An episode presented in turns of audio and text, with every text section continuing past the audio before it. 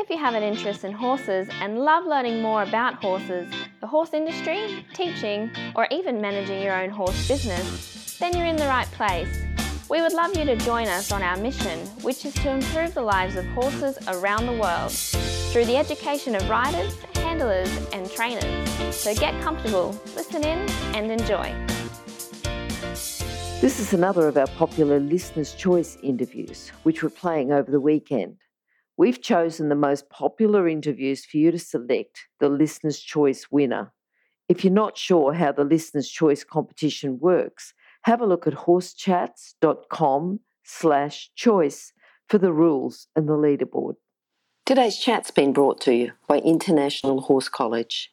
We have a mission to improve the welfare of horses throughout the world through the safe education of riders, handlers and trainers, and that's what these chats are all about. Registered Training Organisation 31352. Today our guest is Nikita Stowers. Nikita graduated from Massey University in 2011 with both undergraduate and postgraduate qualifications in animal science and nutrition.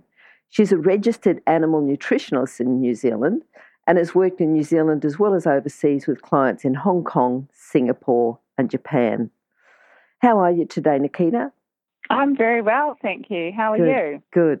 Nikita, we normally start off with a favourite quote. So would you like to tell us a little bit what your favourite quote is? Yeah, I think my favourite quote in life, something I live quite closely by is, and I don't even know if it's a famous quote or if perhaps I've made it up somewhere along the line, but it's okay. It is, do what you love, love what you do. And that's kind of how I started my business and came to be doing what I'm doing, I guess. I think life's too short to be miserable in your work and in your job because we spend so much time there. So that's why I do what I do, because I love it and it's easy. It's good. And I don't know, I mean, I can't, I've heard similar, I don't, you know, not exactly the same. I can't quite quote it to anyone. So maybe it did come from you originally, who knows? But anyway, that's great. If you love what you do, yeah, brilliant. Nikita, tell us about how you very first started. You know what your first memories were of horses?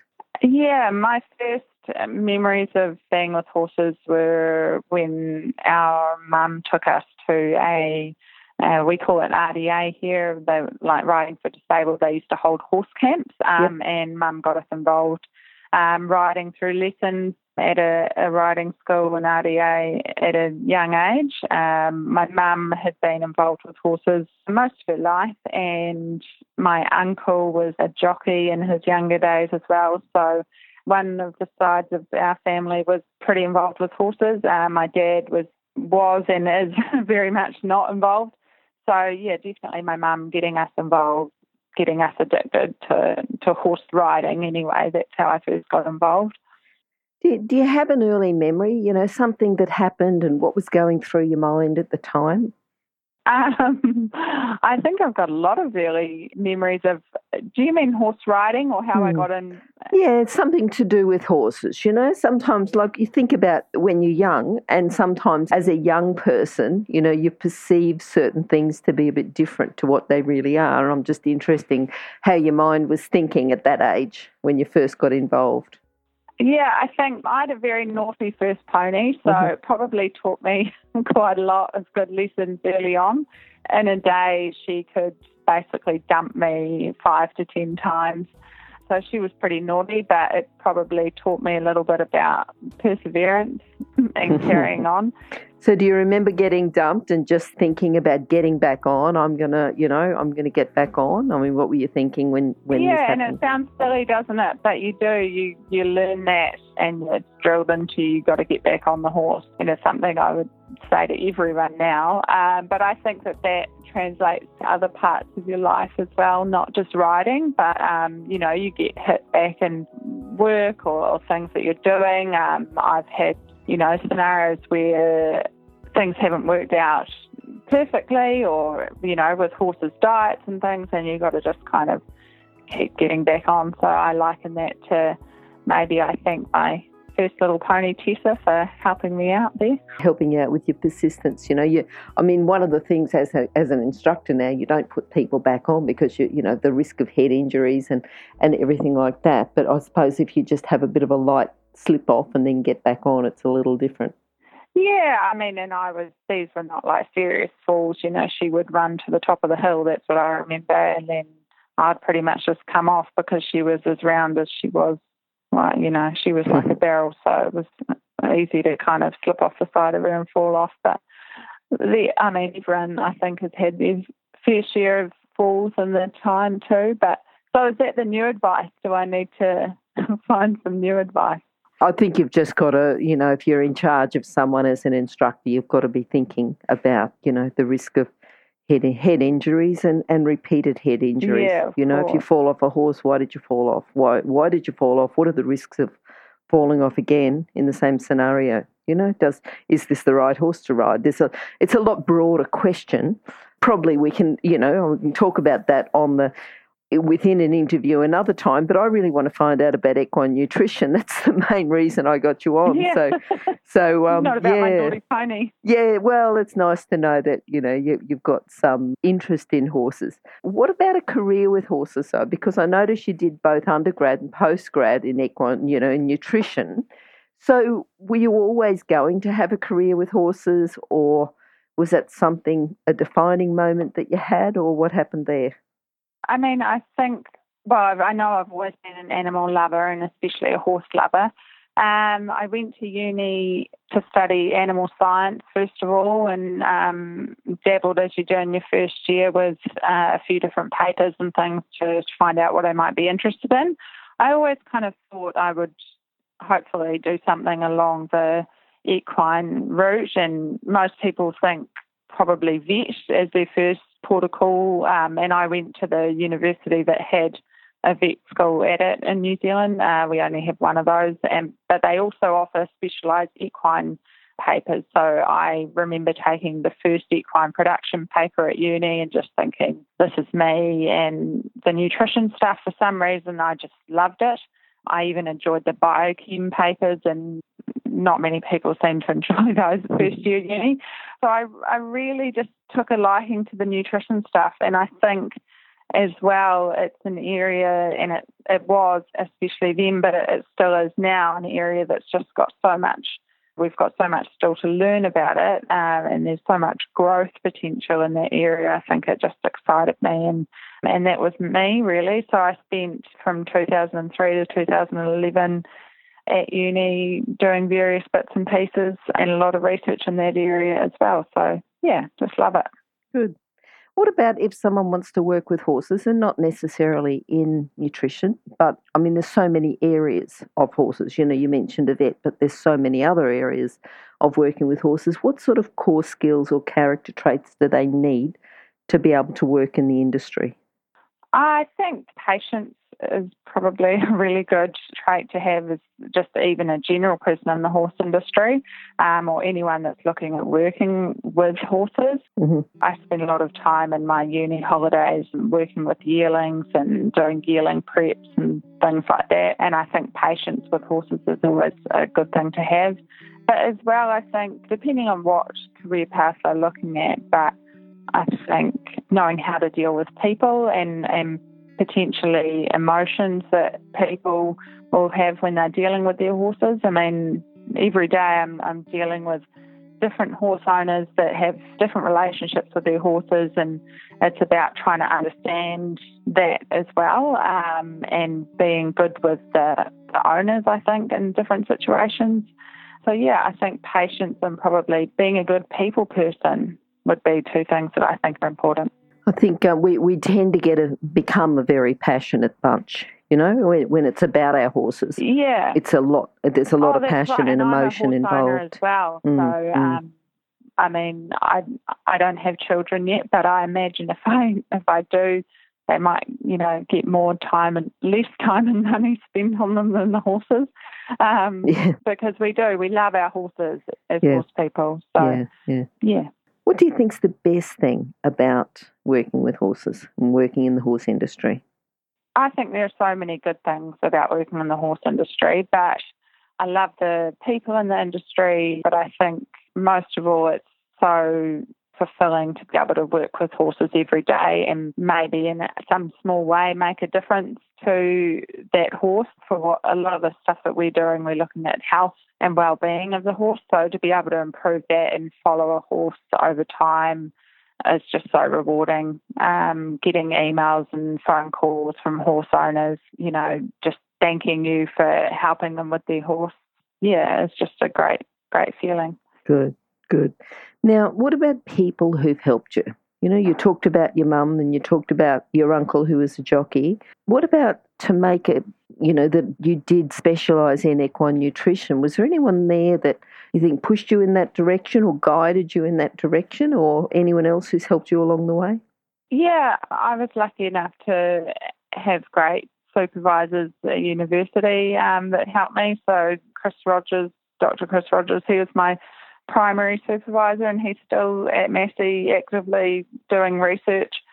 So there was, my supervisors there, but also my colleagues there at the time and other young researchers, Jasmine Tanner. We worked really closely together, and we still do and keep in touch now. She's just doing her PhD at another university.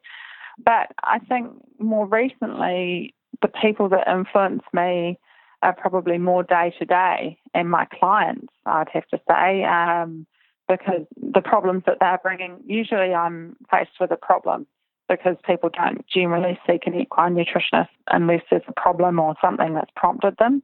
And so I learn so much, probably more from my clients often than what they're learning from me, because I'm presented with new problems, and it means I can find new things out and investigate things, and so I'm grateful to them. Okay. And nice to know that it's a little bit of a two-way, you know, that if there's something, and nice to know that you're open, that you say, well, look, if I don't know, I'll go away, I'll find it, I'll make sure that I can give you the best thing possible. Yeah, well, I think equine nutrition especially is a huge area where we have so much to learn. So even the experts or the various experts in the industry will put their hand up and say, you know, if they don't know something, because often it's because we haven't found that out yet. You know, it hasn't been researched, or we just don't know. And there's a lot of anecdotal stuff out there, and it's very useful anecdotal evidence as well. But yeah, often we have to go away and look things up or try to find things out because we might not know it straight away. Okay. What about horses? Have you had any particular horses who've influenced you? Anyone that, you know, I'm sure you work with a lot of horses and I'm sure they all influence you, but any one of them that's influenced you in a particular way? Oh, I tell you what, there's so many, and some of the really memorable ones I'm probably bound a little bit by confidentiality, where they've been, you know, really kind of turnaround stories. Just give us one as a case study. You don't have to say the name, but, you know, we'd like to hear a bit about a turnaround story. As an example? Yeah, sure. Yeah.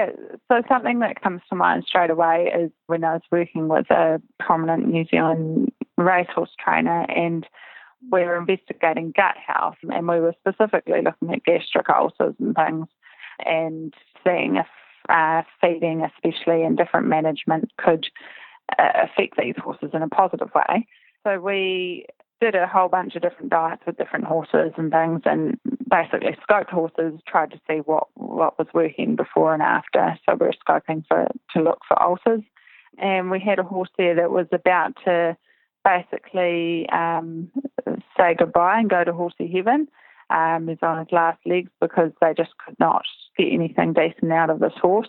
And it was more so the horse's behaviours than anything else. We're just proving it, making it a real difficult horse to handle.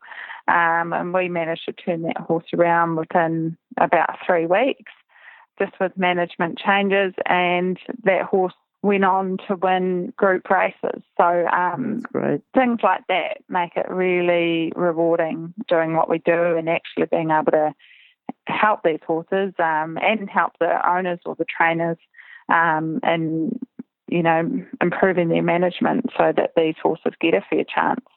Stop. I need to interrupt this chat for a hot off the press notification. That is, that the latest version of the book, 101 Careers in the Horse Industry, is now available, and the best news is that it's a free download.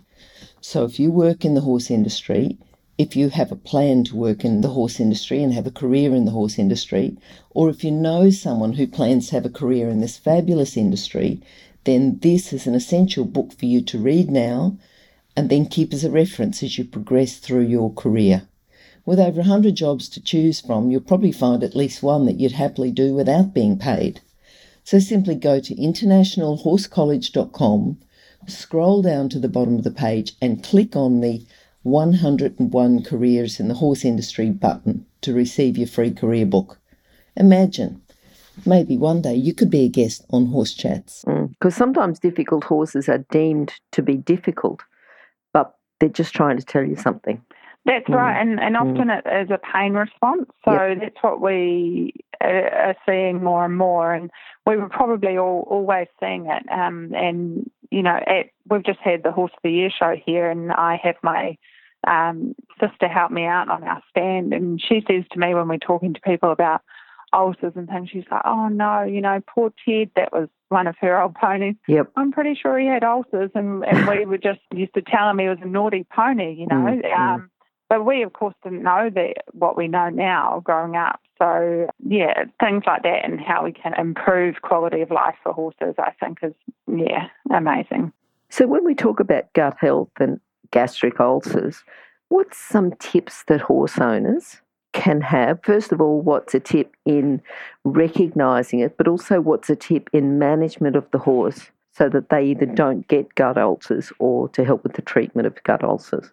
Yeah, so there's a lot of things that you can look out for. Gastric ulcers are obviously one of the things, being a veterinary nutritional consultancy, that we deal with a lot. But there are a lot of common signs. So girthy behaviour, poor coat condition, failure to kind of thrive and gain weight are probably the most common. But then we also have some little quirky things, aggressive behaviour, especially around feeding. And some of these pain-associated responses, sensitivity with brushing in certain areas. There's a whole huge kind of array of things that you can look for and things that can be associated with the likes of gastric ulcers.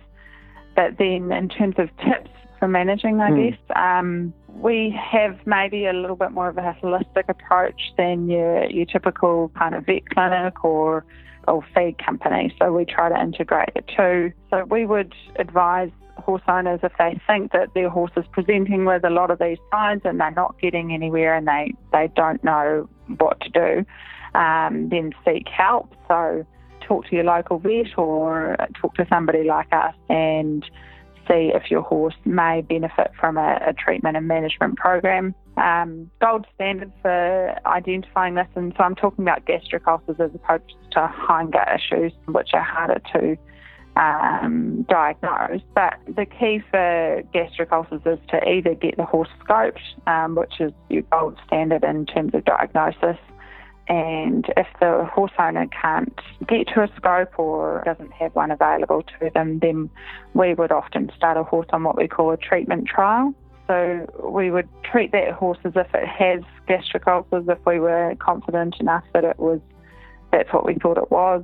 And then usually we see a huge turnaround in, maybe 10 to 14 days. So in that case, then we know, okay, this is possibly one of the things that we were dealing with. And then what we do at the same time, so what encourage horse owners to do at the same time as they're treating a horse with something like ulcers, is to look at their management as well, because otherwise we're just consistently band-aiding a problem. So we try to manage it at the same time and prevent reoccurrence. So little things that they can do is to make sure the horse obviously has adequate access to quality forage, to make sure that grains are processed so they're not making their way to the hindgut for hindgut health purposes, feed little and often, all of those things that we kind of know, and a lot of it kind of back to basics. But there are some other things as well that I like to do for a horse that might be suffering from ulcers. So if they can tolerate lucerne, give them a little feed of lucerne just prior to getting on or prior to travelling. And little tips like that can actually make quite a difference. Yep. Yep, no, that's good. That's good. And I think those little tips about the quality forage and about just giving them that little bit of feed before they're ridden so that they're not completely, completely empty, a little bit of feed before they're, they travel. All of those things I think are going to make it better. So if people have got that bit of knowledge, they're going to make it better for horses and the care of the horses, and hopefully minimise the gut problems and prevent them, help prevent them. Yeah. That's right, and often a lot of the issues that we face with our modern horses, we've, as humans, we've created a lot of these problems. Yes. So I often encourage my clients to try and look back and think about the horse a little bit more from an evolution perspective, think about, what they were designed to be doing, and then think about how far we've taken them from there. And so then trying to help them out as much as we can to avoid these problems that we are sometimes guilty of inflicting on them. So fixing horses, like the one that you had that really good turnaround, are they the proudest moments, or is there something else that you'd like to talk about? I think fixing horses for us is probably our most common theme because, like I say, perhaps it's in New Zealand especially, it's a reasonably new kind of concept to have an advice-based company but without products. So we're not saying use this for this, and then selling it to you. We're trying to educate people and give them advice. So I think whenever we get these turnaround stories, or I get my clients to send me weekly or two-weekly photos of their horses as well, and tracking progress like that. But when you get these turnarounds with some of our horses and our clients' horses, and when we get that feedback through, I think it's just it's just so rewarding for what we do. And like I say, often we're called in to fix a problem, but then we usually end up being able to help. We might be dealing with one problem horse in a stable, but then our clients can then take that advice and those concepts and use that across the board, and they actually see improvement in their horses that they didn't think had any problems to begin with. And maybe they didn't, but they're just kind of optimising their diets and things. So for us, I think it's just that feedback we get all the time, and it's just so nice to get that. That's good. Good. Now, thinking about where you are now, you're working in the horse industry, you're doing what you love what you do. What's been your biggest challenge to get where you are now, working within the industry and, doing that? My biggest challenge, I would say the biggest challenge has probably, one of them has probably been for horse owners to get their head around taking advice, and we take advice from many different avenues, but probably for us, coming from quite a specialist point of view, for horse owners to kind of grasp that we are trying to help them, I guess, has been not a hard thing, but a different concept for the industry to grasp. And then I would say I've probably been my own biggest challenge in terms of getting out there and doing it and believing in what we do, and it's just paid dividends. But I think initially that was probably our biggest challenge, was going, okay, this is a bit of a new concept in New Zealand especially, to have independent advice out there, and that's what we're selling. We get people come into our site, it shows like Horse of the Year, and say, oh, what is it that you're selling? And that's kind of the first response that we are dealing with, and I think it's getting better, but that was a big challenge for us initially. It's more about the education, isn't it? Education of the public to see the value in what you're providing. Yeah, that's right, and it's easy for us now because, now when we're at shows or out and about or with other clients, then you've got other clients that most of our work either comes via vet referral or word of mouth. So it's easy now because people know the concept and know what to expect from us. But I think when we were starting out, even though we were both, so I work alongside a vet, but we were both experienced in our areas and what we did, especially for myself, I'd always been tied up with feed companies and animal health teams for, in commercial situations. that then to go out and say, okay, we're independent and this is what we're doing, took people a little while, I think, to get their heads around, and probably a little bit of time for us to educate them on that. But yeah. What would you say then for someone else who's got a specialty field? There's specialists in some area in the horse industry, and I think different areas are just exploding. The horse industry is exploding. It's no longer that if you want to work with horses, you're either a groom or a vet. It's a bit more involved than that, and there's so many different areas. Now, if someone else is coming in with a new area that is valuable, but they have to educate the public of the value, what advice would you give them? It's sort of like business management advice, I suppose. Would it be to partner with vets, or you tell me, what would it be so that they could get their word out to people? Yeah, so partnering with vets has been a real key for us, but you could use that concept across the board. I mean, like you say, we've got equine chiropractors, we've got physios, we've got all sorts of, even dentists, a lot more common now, but we've got all these kind of different service offerings. But I think for us, aligning ourselves with veterinarians especially, and knowing that we have equine vets all over the country that trust us and our service has been really good. But also if people are looking at getting into an area that is quite new, then see if there are others that are already in that and see if you can draw on their knowledge. And I think everyone, especially, like in the equine nutrition world, for example, we have a forum on Facebook that's got a whole bunch of different equine nutritionists from all over the world. So little groups like that, I think, are really useful, and people are really willing to help others out, or it's an area that they've got expertise in to help out. So maybe just do your homework a little bit and see who could be out there that could help you. And then from a client perspective, maybe try and see if what you're thinking or what your concept is, if there's an actual need for it. I think that was a big exercise for us, was seeing, okay, what is the actual need? And that's a little bit of that market research type stuff as well. And that need, I think, changes over time as well, and changes from where you think it might be initially. Like there was a few things that we thought, this could be a big part of our offering, and then slowly over time other things have evolved and become a bigger part of our offering. So just do a bit of research, I think. If you're an equestrian coach or a horse riding instructor, or even if you aspire to be one, have a look at the free video series for horse riding instructors on the Horse Chats website. Go there now, have a look, horsechats.com. Now, thinking as an equine nutritionalist, what's a common fault that you see with people within the area of equine nutrition, something that people can learn as a takeaway from this interview?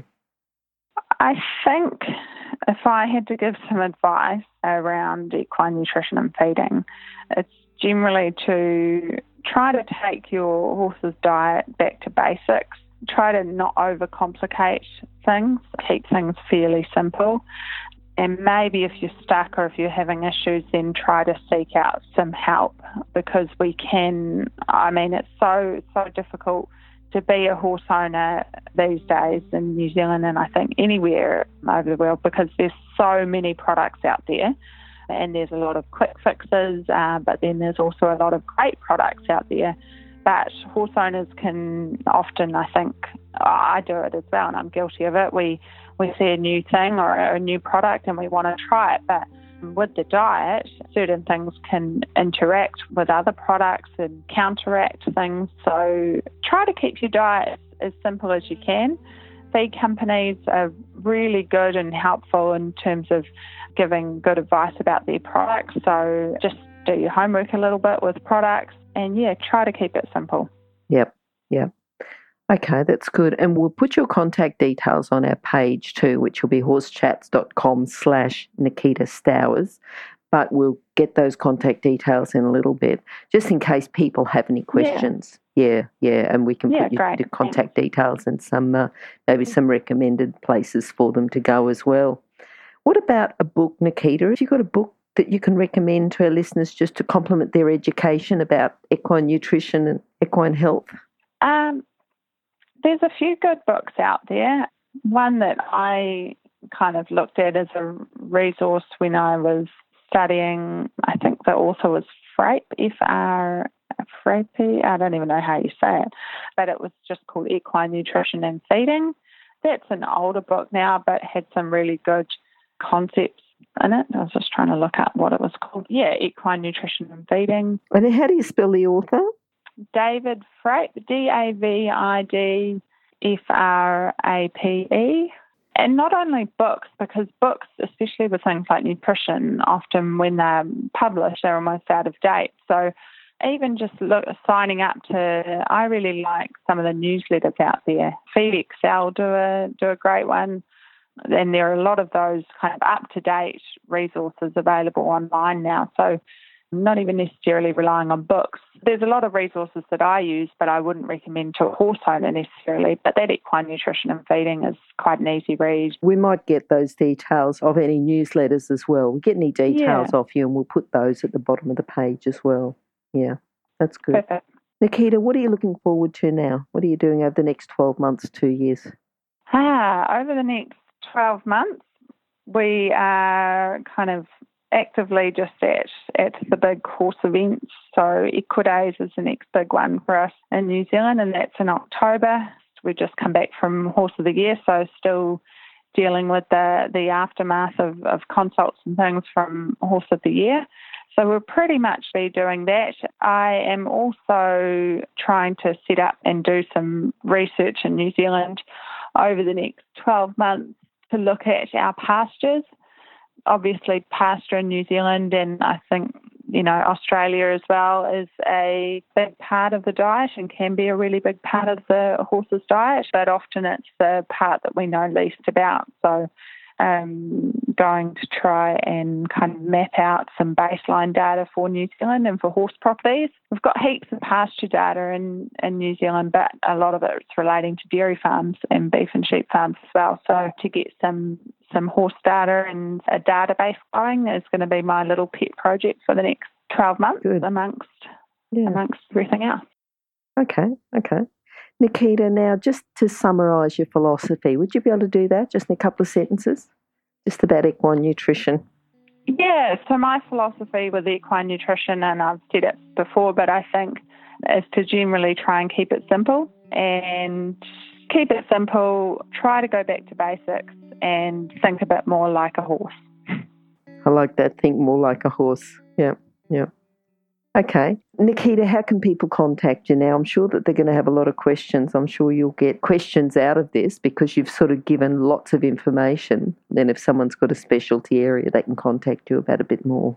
Yeah, of course. So we have a website, which is www.vani, which is spelled vani.nz. So easiest way to contact is either online through the website or by email, nikita@vani.nz. And if they're in New Zealand or overseas, they can give us a call as well. Did you want the... Yeah, well, I think if all those details are on there, I think people listening to podcasts are often driving or doing something. But what we'll do is we'll put those up on your page, and it'll be horsechats.com/Nikita Stowers, or else go to horsechats.com, search for Nikita, Nikita, or search for Stowers, Stowers. Okay, so I'm sure people will contact you again, Nikita. Thanks very much for your time today. Certainly been informative. No worries. And I think you've given us a lot of tips to go away and think about how we can feed our horses, just even to confirm that what we're doing is correct or to improve our practices. Yeah. Oh, no, thank you. Appreciate the time. Okay, bye. Cool. Thanks, Glenys. Bye. If you've enjoyed this chat, then please comment, rate and subscribe. If you'd like any changes or recommendations for guests, then please contact us through horsechats.com. And while you're online, have a look at the government-accredited courses at internationalhorsecollege.com, Registered Training Organisation 31352. Remember that our comments and instructions are general in nature and do not take into consideration your individual horses or your individual ability and circumstances. If you enjoyed this podcast, then please leave your comment below.